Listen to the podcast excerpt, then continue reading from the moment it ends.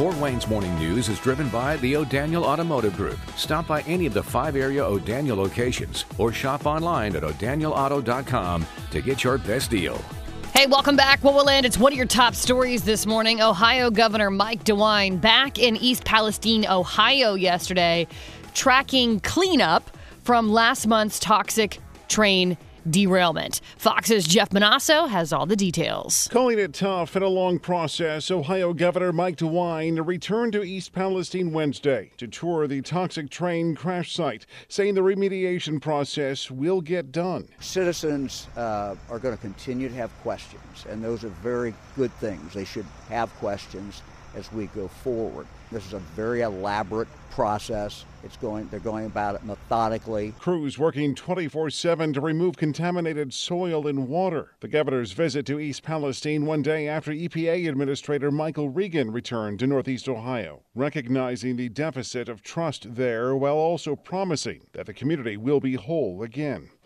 Jeff Monosson, Fox News. Yeah, as Jeff said there in that report, crews are working 24 7 to remove all the toxic soil and toxic water from the area. And if you haven't heard, some of that toxic soil and water being brought here to Indiana. Yeah, well, we'll end. We are learning more this morning about the EPA surprising our governor, our state lawmakers, our state agencies by just dropping this stuff off at a landfill in Roachdale, Indiana. Rumor has it they're actually going to be dropping this stuff off at two different facilities here in Indiana. Senator Todd Young actually joined me on the show yesterday to share that this hazardous material is being brought to the Hoosier State via truck. I will say uh, that the company Heritage Environmental Services uh, that's handling this waste once it arrives in Indiana you know, is is uh, designated as, as one of the handful of sites around the country that's really good at this. So we have trained Hoosiers who are who are trying to stabilize uh, this stuff, but we don't know exactly how much is being transported. I, I reached out to EPA. They said uh, that they can tell you the number of shipments, uh, the, but not the quantity of waste. And I know it's being transported by uh, truck as opposed to rail. So there are things we know, but really troubled by all we don't know. And I'm also troubled by the fact that the governor, you know, the chief executive of our state, wasn't informed of yeah. this until the public announcement either. The senator actually went on to say that he is pressing for more information. Thank goodness. And you know, I too am troubled by our governor not being informed about this. He issued a statement saying, and I quote, I continue to object to the EPA's decision from Washington, D.C. to move the hazardous waste from the East Palestine train derailment to Indiana. After learning third hand that materials may be transported to our state, I directed my environmental director to reach out to the agency.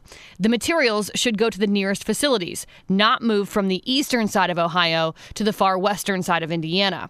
I have made a request to speak to the administration to discuss the matter. I want to know exactly what precautions will be taken in the transport and disposition of the materials. What will land? I'm just like you. I too want to know what the heck is going on. So I actually had my producer reach out to the governor's office via email. Producer Josh wrote, and I quote, Hello, I wanted to see if we could have the governor on with us this week to talk about the EPA going above and around several Indiana officials to dump the waste here from New Palestine. Here's the response we received, okay? This is from the governor's office. Joshua, he's unavailable at this time.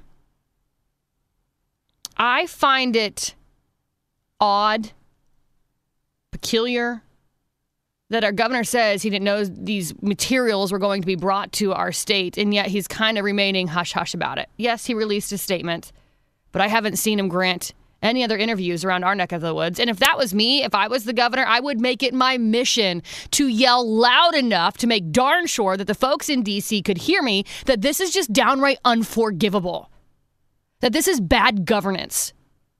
Senator Todd Young and Congressman Jim Banks both made the time yesterday to come onto the show and share with us what they do know.